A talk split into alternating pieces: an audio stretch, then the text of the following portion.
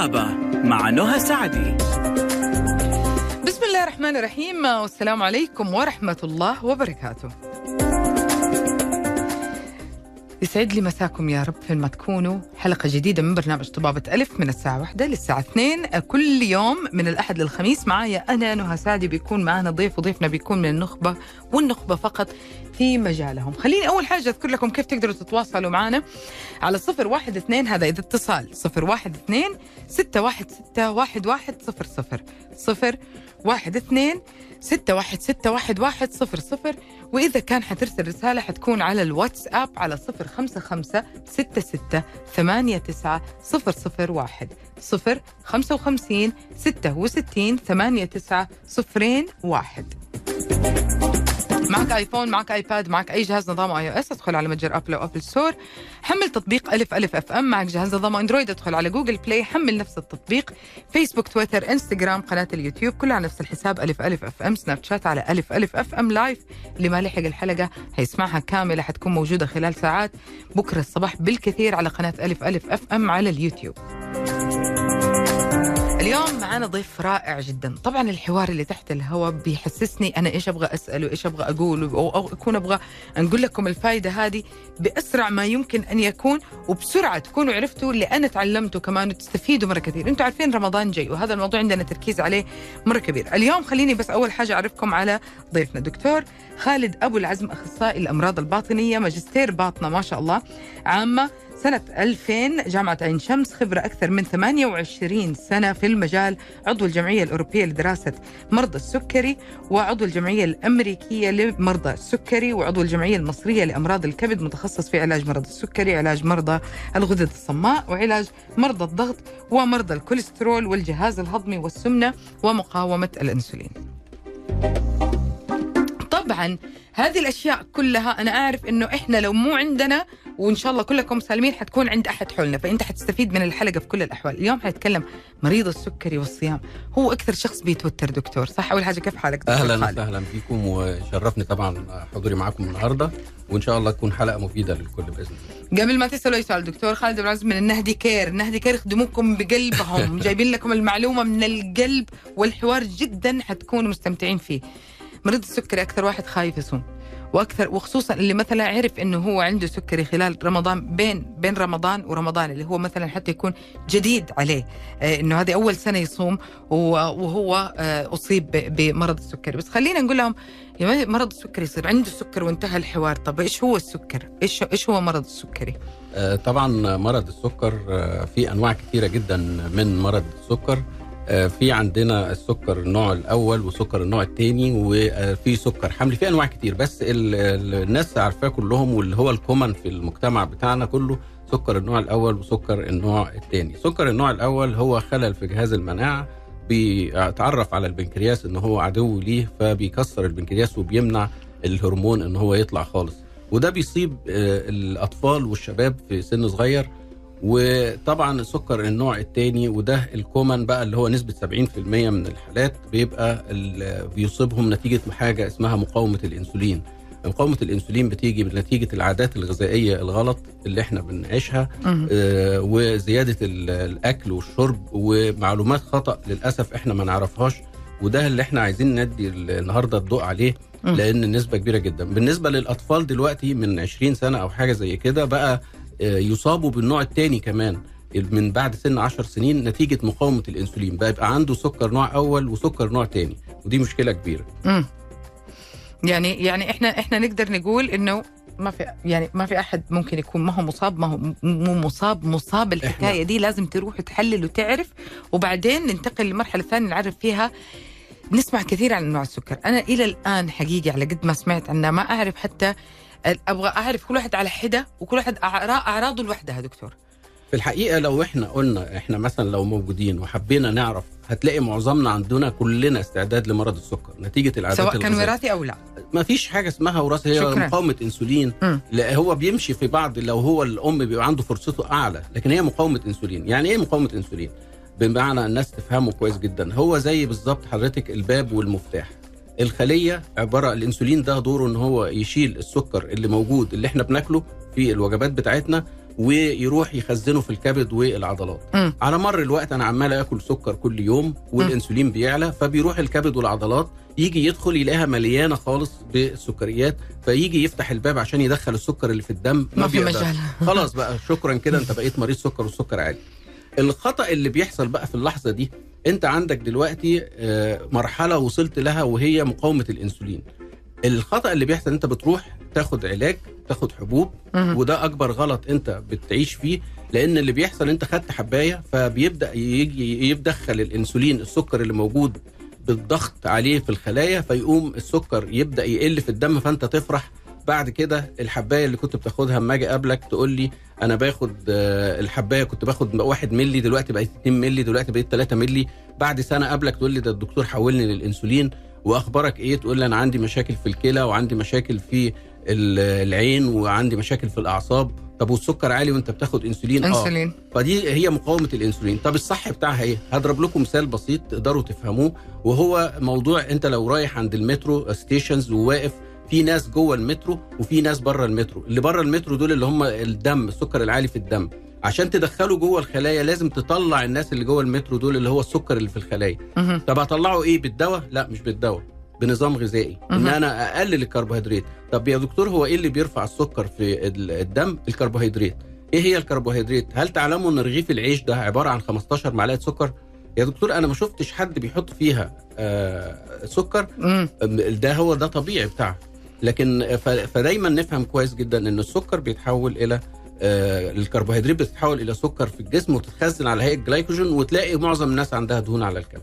يعني ال ال في الآخر برضو نرجع نقول نمط الحياة هو اللي جدا مهم. طبعا. وهو اللي بيغير في طريقة أكلك. إيه يعني إحنا الدكتور شبالة هي بطريقة جدا رائعة دكتور خالد يعطيه العافية إنه كيف يجي الأنسولين داخل على. يلاقي أصلا كل الجماعة موجودين. ف... فهنا يسبب هنا الارتفاع. بتقول لا أنا الأول لا أنا الثاني. آه، دكتور في في سؤال. هل هل نوع من أنواع السكر ممكن يتحول للآخر؟ آه، في بعض الحالات سكر النوع الثاني في سن كبير بنعمل حاجة اسمها في بيجي ويصاب ال- المريض بحاجة اسمها لادة ويحصل يتحول لسكر النوع الأول في السن الكبير. وده بيبقى في سن 50 سنة وكانت جات لي حالة من بره ف بتاخد الأدوية وبتاخد كل حاجة والسكر عالي. عملنا لها الأجسام المضادة بالإنسولين وكل حاجة لقينا عندها آه، تكسير في خلايا البنكرياس وتحولت لنوع أول وبقت معتمدة على الإنسولين أساسا. جميل. صفر واحد اثنين ستة واحد ستة واحد واحد صفر صفر. حنجاوب على أسئلتكم آه، حبايبي بعد الفاصل على طول. أسئلتكم استفساراتكم حتكون على رقم الواتساب رسالة مجانية على صفر خمسة خمسة ستة ستة ثمانية تسعة صفر صفر واحد. صفر خمسة خمسة ستة ستة ثمانية تسعة صفر صفر واحد. الدكتور آه، خالد أبو العزم وبنتكلم اليوم عن مريض السكري وصيام رمضان. خليكم على السماع.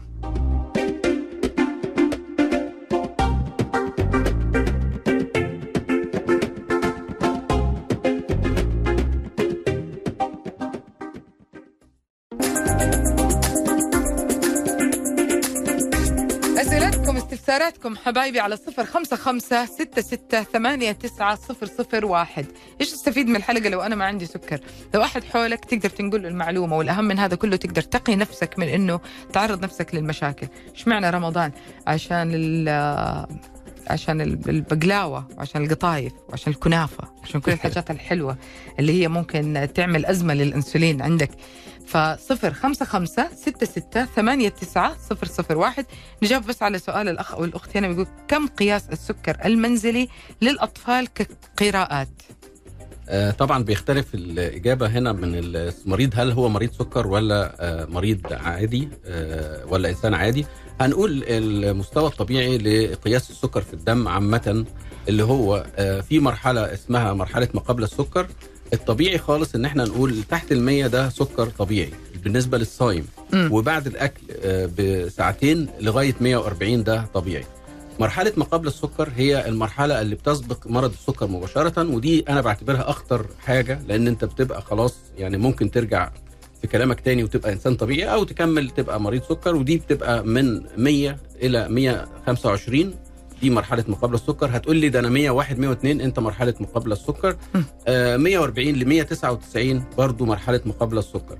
فوق ال 200 خلاص أنت مريض سكر وبتبدأ بتبدأ تعمل التحاليل وتتأكد بتحاليل تانية أخرى. بس النقطة المهمة ال- السكر التراكمي يا جماعة آه، ما بيشخصش مرض السكر. هو بيتابع مريض السكر. فإحنا ليه؟ لأن أنت ممكن يبقى السكر النهارده 400 تعمل السكر التراكمي تلاقيه خمسة طبيعي. ليه؟ لأن السكر لسه جاي لك جديد. فما نقدرش نعتمد بس على السكر التراكمي. صحيح. في حاجات كتيرة وخصوصا لو أنت بتشتكي من أعراض كتيرة يعني. آه دكتور آه خالد أبو العزم يا جماعة أخصائي الأمراض الباطنية وأرجوكم أسئلتكم على صفر خمسة خمسة ستة ستة ثمانية تسعة صفر صفر واحد. قول السؤال اللي في خاطرك دكتور باقي أسبوع على رمضان بإذن واحد شاء الله. يبلغنا رمضان لا فاقدين ولا مفقودين والكل يكون بصحة جيدة. هل مريض السكري عنده استعدادات معينة تنصحه فيها يعني في هذا الأسبوع تمرين.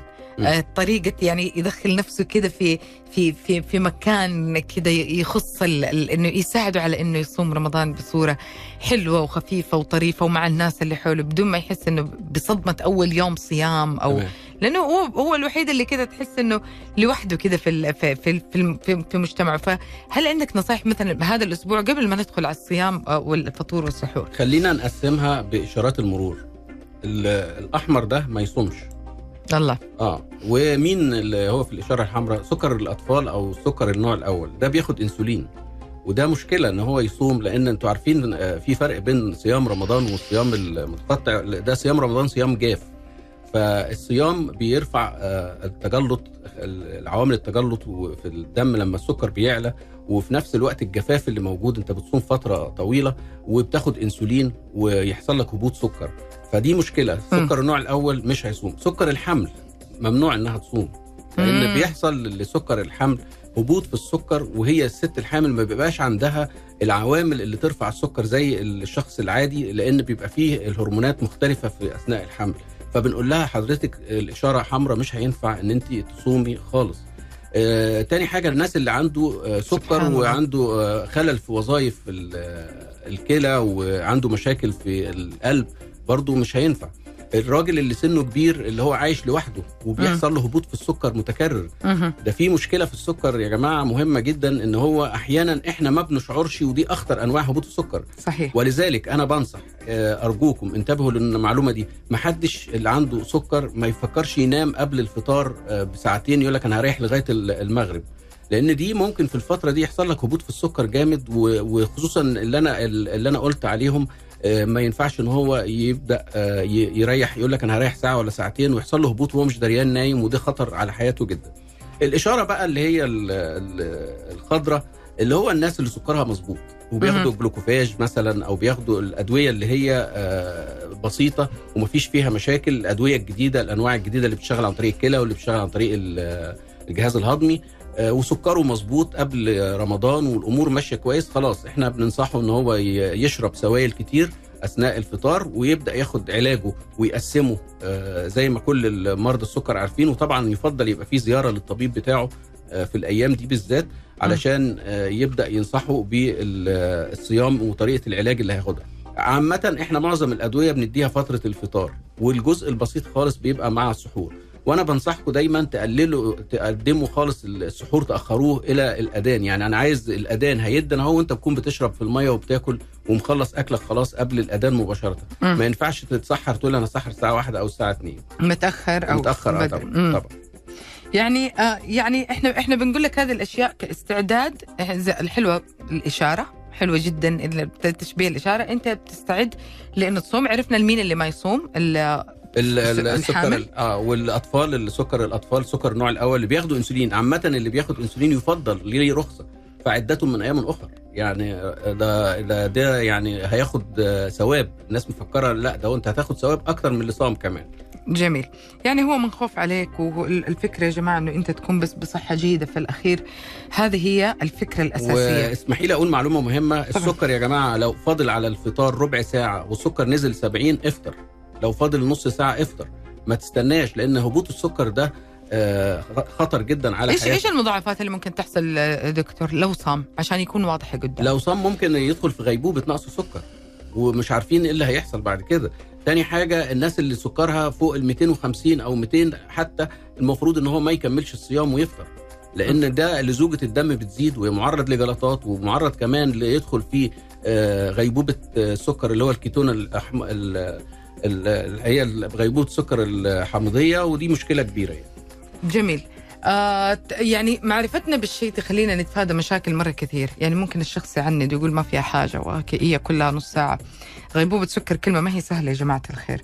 أسئلتكم على صفر خمسة خمسة ستة ستة ثمانية تسعة صفر صفر واحد. صفر خمسة خمسة ستة ستة ثمانية تسعة صفر صفر واحد. أي سؤال في موضوع السكر ومرض السكري وصيام رمضان. آه، جاء رمضان بإذن الله عليهم. هم سالمين غانمين بإذن الله ما في أي حاجة. آه، فطوره وسحوره آه، مريض السكر لازم نفهم كويس جدا إنه مش هيبقى فطور وسحور هيبقى فطور وغدا وعشاء مش فطور وسحور. ثلاثة وجبات. ثلاث وجبات. يعني أنا بقول لكم الواحد وهو صايم بيبقى عامل زي الأرض كده ما بيكون ما فيهاش مية بقالها فترة. مجرد إن أنت هتاكل أو تشرب الأرض دي بتشفط المية خالص وبتبقى عندك نهم للأكل رهيب فده أكبر خطر لأن السكر هيعلى جامد. وطبعا خطورة ارتفاع السكر المفاجئ ده خطورة كبيرة جدا على جسمك والإنسولين هيعلى معاك جامد وهيأثر عليك. فالأفضل إن أنت تبدأ آه، وبلاش حتة التمر أشرب آه، آكل سبع تمرات وعشر تمرات والسنة والحاجات دي لأن هو أنت ليك تمراية واحدة. أنا ما أقول لك ما تاخد لأن أنتوا لو تعرفوا التمر الأربع حبات تمر حوالي 78 جرام آه، كربوهيدرات يعني أنت داخل حوالي كام معلقة سكر فده هيرفع جامد. ده ده وجبة لوحده التمر. فالسنة واحد انت ممكن تاخد وتر واحد. واحد, مش لازم ثلاثة مش لازم سبعة. آه، وتشرب مية وشوربة وسلطة وتصلي المغرب وتبدأ بعد شوية تاخد حاجات بسيطة وعندك مسموح لك بالدجاج واللحمة والسمك. مسموح كل الحاجات دي كلها كويسة والادامات لكن نقلل الكربوهيدرات نقلل الرز يعني معلقتين ثلاثة رز كفاية مش لازم طبق رز ما في. حرمان لكن, في لكن آه نسبة. لكن بنسبة وتناسب. يعني والعيش طبعا إن إحنا يعني زي ما قلنا العيش بيرفع السكر بشكل رهيب. ممكن نعمل خبز اللوز ممكن نعمل خبز النخالة الحاجات دي كلها آه، أقل ضررا من الخبز العادي. يعني هذا هذا بالنسبة لل- للفطور والسحور الوجبة. السحور طبعا أنت بتأخر السحور خالص آه، بتبدأ بعد التراويح تبدأ تاكل تاني وجبة تانية اللي هو الغدا بقى. ده بيبقى برضو فيها ال- ال- الشوربة والسلطة والحاجات اللي أنت عايز تكمل بيها. أنت خدت جزء في الفطار وهتاخد جزء كمان في السحور ومش هتبقى كده حارم نفسك من أي حاجة بس إحنا بنقلل الكميات خالص على قد ما نقدر. وفي نفس الوقت بت بتروح آه، آه، في فترة السحور تاخد وجبة آه، خفيفة ولو انت عندك ثمرة فاكهة من الفواكه المسموحة لمريض السكر مفيش مشكلة خالص إن إحنا نتناولها.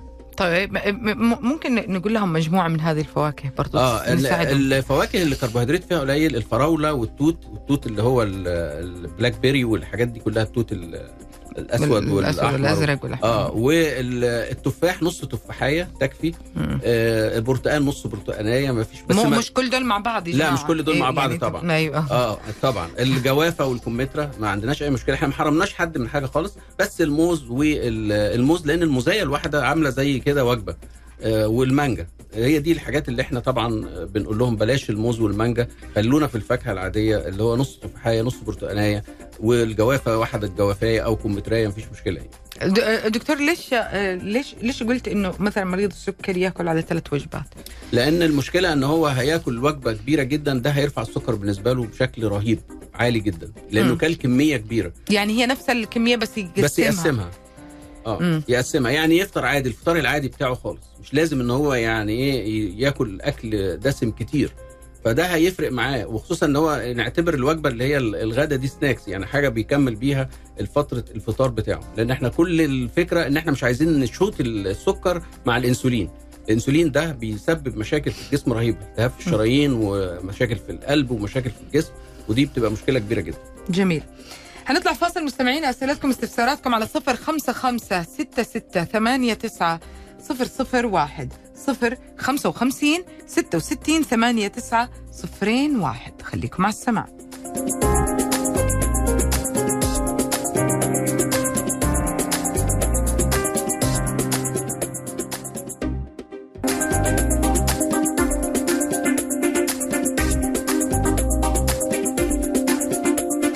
ورجعنا لكم وناخذ اتصال مصعب. مرحبا.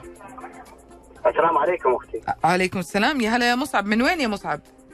من جدة. يلا تفضل يا مصعب. هات سؤالك. آه مساء الخير يا دكتور. أهلا وسهلا. آه دكتور بس حاب بس تتكلم مطولا كده عن مقاومة الأنسولين. وهل في أدوية طبية أو في علاجات طبية ممكن تقلل مقاومة الأنسولين؟ حاضر لأنه أنا بحس إنه هي بتأثر أكثر على السكر يعني. يعني. أنا كل ما أروح لدكتور أنا مصنف تايب 2 يعني. آه السكر الثاني. فكل ما أروح لدكتور بيتكلم لي عن مقاومة الأنسولين يعني. الفكرة طيب. دائما بتكون عن مقاومة الأنسولين. طيب يا مصعب وصل سؤالك. حنتكلم عن مقاومة الأنسولين. أصلا دكتور ب- ب- يعني خالد من قبل الحلقة وهو يبغى يتكلم في هذا الموضوع وقال الموضوع ده أنا عايز أتكلم فيه وعايز أتكلم فيه كثير كمان. لكن بس إيش نمر على سؤال الرسالة وننتقل عشان ناخذ راحتنا. بيقول إيش المعدل الطبيعي؟ عجبني سؤاله. إيش هو المعدل الطبيعي لأكل الفواكه للشخص الطبيعي اللي يقي نفسه من السكر؟ واضح يحب الفواكه. آه، طبعا الفواكه زي ما هي مسموحة بأقل كمية لأن السكر الفواكه من أخطر الحاجات يا جماعة. السكر الفواكه بيتحول في الكبد. ملوش أي حاجة ميتابوليزم في أي حتة خالص في الجسم غير الكبد فبيعمل دهون في الكبد فما نكترش.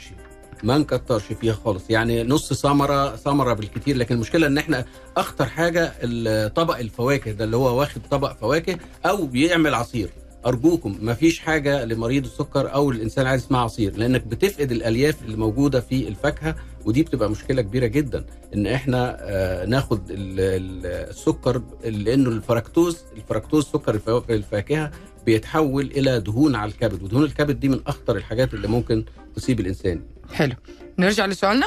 اتفضلي. نتكلم عن مقاومة الأنسولين. مقاومة الإنسولين بصراحة ده عايزة حلقة لوحدها. يعني أنا آه يعني مقاومة الإنسولين دي حاجة خطيرة جدا. هو ارتفاع الإنسولين، الأكل بيتحول. الحاجة اللي بتحول ال- الأكل لل- للكبد والعضلات هو الإنسولين. مم. فلما مصر حضرتك على الأكل كل يوم كل يوم تاكل بتبقى مشكلة كبيرة جدا. الإنسولين بيعلى والسكر بيعلى ودي بتبقى مشكلة ودي بتبقى اسمها مقاومة الإنسولين، الإنسولين بيطلع في جسمك. طبيعي وعالي ونسبته عالية وعايزين نعرف أنت في معادلة بنعملها عشان تعرف بيها أو بنسميه test تحليل نعرف بيها أنت عندك مقاومة إنسولين ولا لأ. بتحلل الانسولين صايم وبتعمل حاجة اسمها HOMA-IR ده وبتعمل السكر الصايم وبيتضرب الاثنين في بعض وبيتقسم على 405 المفروض ما تزيدش عن واحد. أنا بلاقي ناس عندي 30 و40 يعني ما شاء الله عندهم مقاومه انسولين عنيفة. وبتقعد فترة لغاية ما السكر يظهر بس بتكون دمرت حاجات كتيرة جدا في الجسم. وعلاجها الأساسي نظام الحياة نغيره نهائي والوزن ينزل. وبتتحسن طبعا كتير وال lifestyle modification والحاجات دي هي اللي بتحسن مقاومة الانسولين مش أي حاجة تانية. مهم. حنكمل. لكن ناخذ اتصال. ألو؟ ألو؟ السلام عليكم. عليكم السلام. هلا أبو أسيل. هلا فيك أختي. الله يعطيكم العافية. الله يعافيك يا رب. تفضل بسؤالك. حاب الله يجزاكم خير. حاب أوجه سؤالين للدكتور بس الله يجزاكم بالخير. تفضل. اتفضل السؤال الأول آه، بيخص أنا يا دكتور. أنا طبعا آه، كان وزني 108 سويت كميه ونزلت في الوزن إلى 76 الان الحمد لله آه، ما أدري إيش النصيحة اللي اتبعها في رمضان بحيث إني أنا ما يكون عندي مشكلة في موضوع السكر وموضوع زيادة الوزن. أنت عندك سكر أصلا؟ عندك مشاكل في السكر؟ والله كان عندي مشكلة في التراكمي كان في ارتفاع بسيط في التراكمي فعشان كذا أنا اتجهت لموضوع انقاص الوزن واتباع طريقة الحميه. ممتاز. طيب خليك على السماع. حناخذ كمان سؤال ونجاوب على السؤالين مرة واحدة. ألو؟ مرحبا. يا مرحبتين. هلا يا محمد. من وين يا محمد؟ من حايل. تفضل. كيف حالك أختي؟ منورة الإذاعة. الله يسعدك. النور نورك. تفضل بسؤالك يا محمد. أنا عندي السكر حلو؟ هم؟ آه يعني كان أول أخذ إنسولين. إيه تفضل بسؤالك على طول يا محمد يلا. أنا سكر خ- شو اسمه كان عندي ثلاث سنوات. يعني أخذت الابر سنه كاملة. من المشي قطعني الابر والحين كنت أستخدم منظم امم يعني ما أدري هل الحين يرجع شو اسمه التراكمي مره ثانية ولا يروح؟ د- دكتور حاب يسألك شوية أسئلة. تفضل دكتور. عمرك كام يا محمد؟ 33 33 والسكر بقى له قد إيه؟ ثلاث سنين. السكر السكر له ثلاث سنوات واستخدمت الابر بس سنة. آه، وزنك قد إيه؟ وزني كان 150 والحين 118 من المشي. استمر يا محمد على النظام الغذائي واعمل تحليل للسيبوبتايد اتأكد عشان نعرف إذا كان السكر ده آه، اللي هو بتاع مقاومة الإنسولين ولا سكر نوع أول. سيبي الطايد تعمله صايم وفاطر بعد الأكل بساعتين بعد الفطار وتعمل معاه السكر آه، هيفرق معانا كتير جدا في تشخيص الحالة والعلاج بتاعها. واستمر على النظام الغذائي استمر ومارس الرياضة ونزل وزنك خالص تحت المية لأن كل 7 كيلو 7% من الوزن ما يكون مريض مثلا وزنه 100 وينزل 7% بيفرق معاه في التراكم بيفرق معاه في السكر جدا يعني.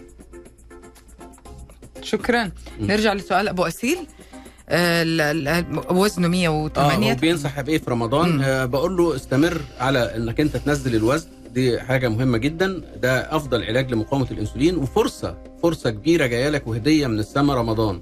صيام رمضان ده هيفرق معاك كتير جدا إنك أنت حاول بقى في الفطار ما تلجأش إلى الحاجات اللي بترفع السكر اللي إحنا قلناها والكربوهيدرات والحاجات دي كلها.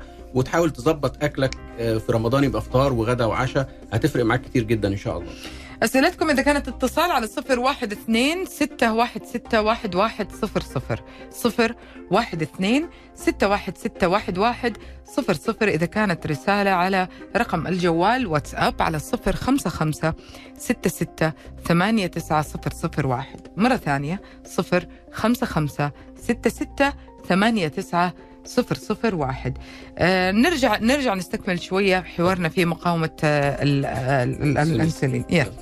آه، فزي ما قلنا إن إحنا علشان نعالج مقاومة الإنسولين مش أدوية مش حبوب مش إنسولين ده أنت عندك إنسولين آه، زيادة في جسمك. هما أنا أديك إنسولين؟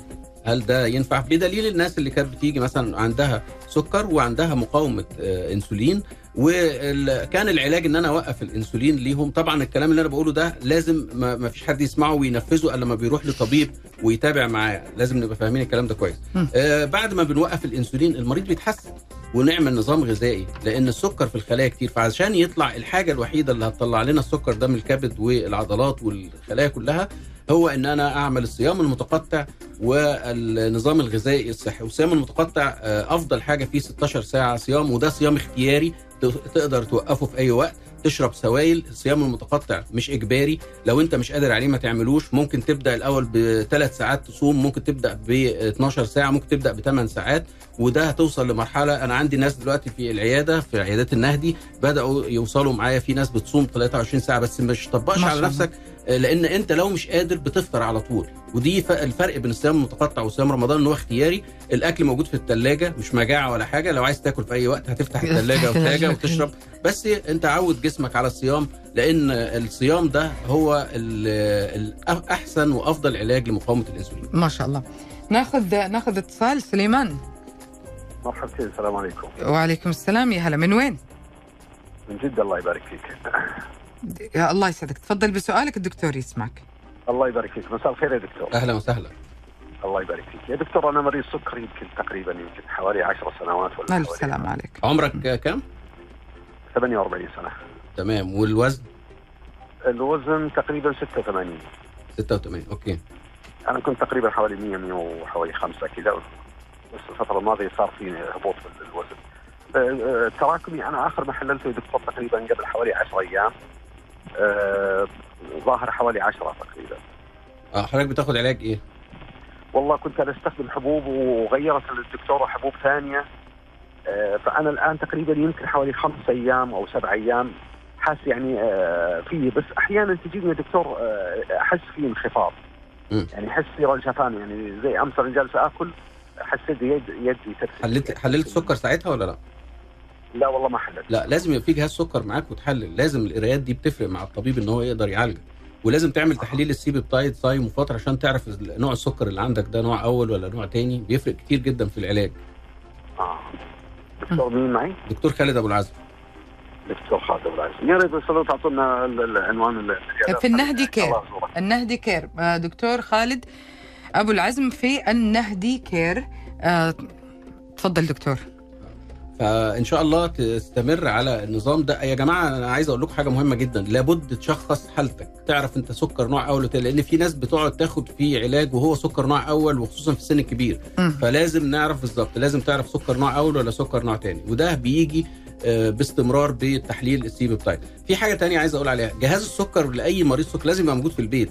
اللي ناوي حتى يصوم رمضان ما عندوش جهاز سكر وأنا بقول له ما تصومش. لازم يبقى في جهاز سكر في البيت من الآن. وال- وبصراحة هنا ال- الحكومة الرشيدة يعني موفرة الأجهزة حتى في المراكز الصحية حتى في العيادات حتى في كل الأماكن. التأمين مغطي مغطي موضوع الأدوية ومغطي كل حاجة فما فيش حجة خالص. فأرجوكم وفروا جهاز سكر في البيت. طيب ناخذ محمد بس عنده استفسار ثاني ونطلع فاصلنا. ألو؟ ألو مرحبا أختي. يا هلا. أنا معك محمد العنزي من حايل من كلمتك يلا قول يا محمد. أنا أسأل الحين أنا عندي سكر. يعني الحين الألام اللي بالقدم هل هي من السكر والله من المشي؟ ممكن من أنا الاثنين. أمشي- أنا أمشي كثير. ممكن من الاثنين يا محمد لازم تشيك ولازم التراكمي بتاعك كام؟ دائما يكون ستة أو خمسة يعني ما خلاص. ممكن يبقى من المشي. ممكن لازم بالدكتور يشوفك ويفحصك. ممكن تبقى حاجة من المشي. وممكن الالام الأعصاب الطرفية بالنسبة للمرضى السكر بتصيب الكرامبات وآلام القدم يعطيكم وال... العافية. والحاجات دي كلها. يلا. ماشي. يلا حنطلع فاصل قصير يا جماعة الخير وراجعين آه، ومكملين معكم في برنامج طبابة ألف. خليكم على السماع.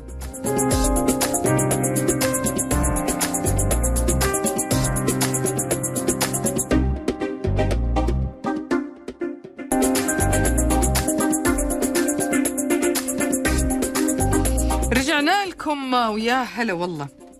ورجعنا على آه، سؤال على طول يقول مساء الخير. آه، اخت نهى مساء الخير دكتور الرائع خالد أبو العزم. ما هي أفضل طريقة لتخفيض معدل السكر التراكمي؟ آه، حيث إنه معدل السكر التراكمي عندي سبعة وما أستخدم أي أدوية. وزني 62 عمري 59 آه، ولكم ألف ألف شكر على وهل المشي والحمية تكفي؟ وشكرا لك دكتور. آه، أشكر طبعا حضرتك على السؤال ده لكن لازم نفهم كويس جدا إن السكر التراكمي يا جماعة مش مرض ده تحليل دم. ده بي... في ناس بيقول لك. العلاج اللي ينزل السكر التر... ال- ال- ده مش مرض ده تحليل دم بيتعمل في أي وقت عشان تبقى الناس فاهمة مش لازم تبقى صايم ولا أي حاجة ومعدله الطبيعي عشان برضو أنا ما قلتش الموضوع ده النهارده. آه، من آه، طول ما أنت تحت الخمسة وسبعة من عشرة فأنت تمام في السليم ما تقلقش. انت كده مرحلة ما قبل السكر بتبدأ من خمسة وسبعة من عشرة ستة وأربعة من عشرة. بعد كده بتبقى مريض سكر. الحمية والمشي ده مش مهم بس المريض السكر مهم للإنسان العادي مش بس عشان أنا عندي سكر أمشي وأعمل نظام غذائي. طبعا مهم جدا لكن السؤال ناقصه هل أنا نوع أول ولا نوع تاني؟ لازم أفرق ما بين الاثنين والحمية والرياضة مهمة للطرفين. طبعا بت بتنزل السكر التراكمي. طول ما أنا بعمل lifestyle modification ده بينزل السكر التراكمي. جميل. ناخذ اتصال على طول يلا. ألو؟ ألو؟ مرحبا. مرحبتين. كيفك؟ يا هلا مين معنا من وين؟ معك محمد العنزي من حايل. السؤال الثالث. هلا يا محمد. أسأل البنك... البنكرياس هذا الصناعي هل هو موجود صحيح أم غير صحيح؟ الإيش؟ البنكرياس الصناعي. طيب. لا هم إلى الآن لسه يا محمد في أمريكا بس موجود. آه لسه ما لسه في دراسات بتتعمل عليه وده تقصده اصل في زراعة بنكرياس خلايا بنكرياس وفي الخلايا الجذعية. كل دي لسه آه في البحث والدراسة يعني. آه، دكتور خلينا برضو إحنا إحنا إحنا في نفس الموضوع بنتكلم صيام ال- السكري. يعني هو آه رمضان. أنا أنا استوعبت شيء. حضرتك جدا معجب بالصيام المتقطع. خلينا نقول. فهل آه هذا يساعده إنه يكون صيام رمضان أسهل لو كان استمر طول السنة من وقت للثاني؟ يعمل كيف. كيف مريض السكر يصوم الصيام المتقطع؟ يوميا كل سنة تدريجي. لا الصيام المتقطع ده صيام طبي علاجي. مش مختلف تماما عن صيام رمضان الاثنين والخميس والامور دي لا. الصيام المتقطع هو صيام طبي علاجي الغرض منه انك انت بتقلل الانسولين في الجسم لأدنى مستوى وتحافظ على مستوى السكر الطبيعي. الصيام المتقطع صيام بتشرب فيه مية بتشرب فيه شاي تشرب فيه قهوة تاكل آه، الحاجات الصحية. لكن في آه، رمضان ده صيام جاف آه، ما بتشربش فيه ولا بتاكل فده برضو بيبقى ممنوع في بعض الحالات عشان لزوجة الدم. لكن انت في الصيام المتقطع بتشرب. نظامه إيه؟ انت حضرتك بتنام 8 ساعات بالليل ده محسوب من ال 16 ساعة. وبتصحى الصبح بنقول لك قلل الفطار أجل الفطار شوية. ل- لأن كده 8 ساعات آه انت نايم الصيام المتقطع أفضل وقت ليه أو أفضل تايم بتبقى 16 ساعة. انت نايم 8 ساعات بنقول لك مثلا انت نمت الساعة 12 بالليل هتصحى 8 الصبح مم. يبقى كده 8 ساعات في تخفيضات يعني. في تحسينات لا في أوكازيونات كتيرة. ليه يعني. أبو مرزوق ألو. السلام عليكم. يا هلا وعليكم السلام. من وين يا أبو مرزوق؟ أبو مرزوق من الطائف عمري 61 سنة. العمر كله يا رب تفضل. الله يبارك. وعندي سكر من النوع الأول وطولي 160 ووزني 61 آه، 61 وعندي التراكمي 8 وش عرفك إنه من النوع الأول يا مرزوق؟ بقاله كام سنة عندك؟ 30 سنة. 30 سنة وعمرك أيوه. 61 تمام. نعم.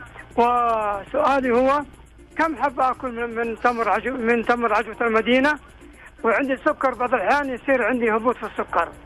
وفي خبز مكتوب عليه شوفان. لا طب الشوفان لا ما الشوفان ينفعش. نعم؟ ما ينفعش الشوفان. هات النخاله كويس. آه، ويكون مكتوب آه ويكون مكتوب على الرغيف 12 أو 15 جرام كربوهيدرات. هي مكتوبة على الرغيف بدون بدون سكر. لا مش دي خدعة دي. ما ت- ما تنخدعش في حتة بدون زي يقول لك حلويات بدون سكر. ما فيش حاجة أيوة. اسمها حلويات بدون سكر. ما هو الدقيق ده سكر أصلا. هو بيحطش عليه سكر. يقول لك أنا حطيت ما حطيناش سكر. لا دي خدعة خلي بالك منها. ولازم تعمل تحليل ال C-peptide على أساس تبقى عارف أنت سكر نوع أول ولا تاني.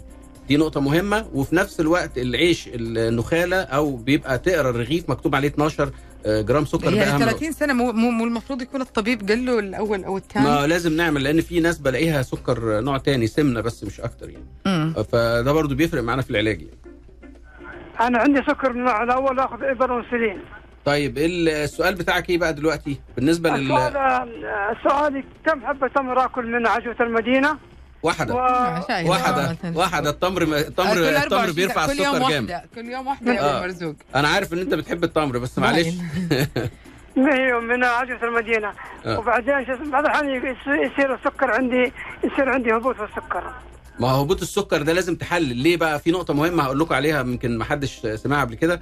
انت ممكن السكر يبقى 200 وانت حاسس بأعراض هبوط كاملة. ليه؟ لأن جسمك واخد على سكر عالي فترة طويلة. مجرد إنه ينزل لل 200 الجسم بيتعرف عليه إنه هبوط في السكر ودي مشكلة. يعني آه، يعني سبحان الله يا جماعة آه، أنا أشوف إنه السكر على حسب دكتور خالد يعني عجبتني هذه الفكرة.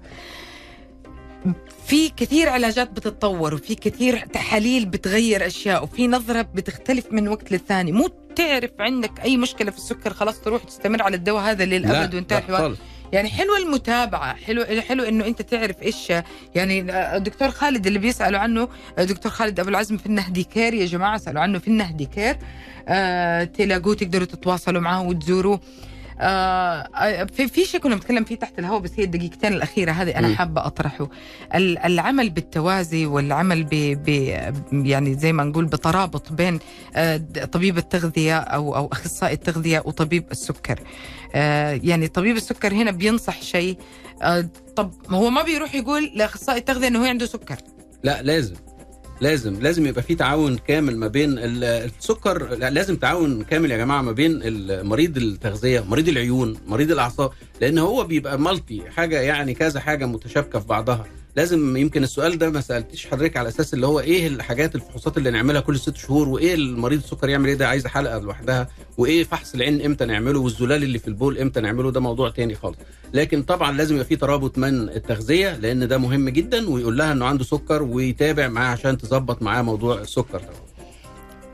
طبيب رائع دكتور رائع حلقة رائعة. كلمات مفيدة وأفكار مفيدة وحقيقة تحمست أعمل حلقة لمقاومة الإنسولين وحلقة فعليا للتحاليل آه، وكيف بتكون بصفة دورية وكيف ال- ال- الأشياء هذه كلها حقيقي حابه أسأل دكتور خالد أكثر وأكثر إيش الأعراض وهذا كله بإذن الله اوعدكم في حلقة. قريبا إن شاء الله وتكون فيها هذه التفاصيل ولا يهمكم شكرا لك دكتور خالد ربنا يخليك يا. فندم أشكركم وطبعا إحنا في عيادات النهدي بنقدم خدمة كبيرة جدا إدارة حكيمة بصراحة والناس آه، بيوفروا للطبيب كل حاجة وللمريض آه، كل حاجة في العيادات آه، وماشيين بدور إن إحنا نشخص صح ونعالج المريض صح وده على عاتق الإدارة كاملة وبصراحة أنا يشرفني طبعا إن إحنا نشوف كل مرضى السكر وأشكرك على هذا اللقاء الجميل. شكرا للنهدي Care شكرا لكل اللي سمعونا واللي ما سمعونا.